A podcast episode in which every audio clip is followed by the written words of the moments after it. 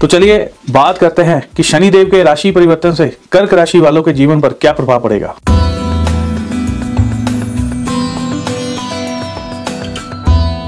अच्छा इस समय में कम से कम पैसा जो लोग और भी व्यापारी हैं, अब वो जो लोग पहले से बिज़नेस कर रहे हैं, अब वो लोग क्या करें?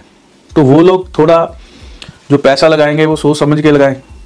अगर आप उधार माल देते हैं तो थोड़ा सोच समझ के उधार माल दिया करें। कम पैसा लगा के थोड़ा रिस्क कम लें। व्यापारियों को मेरी यही सलाह है कि व्यापार में कर्क राशि वाले अगर आप हैं और ढैया आपके ऊपर शुरू हो गई है, इसलिए आप व्यापार में कम रिस्क लें।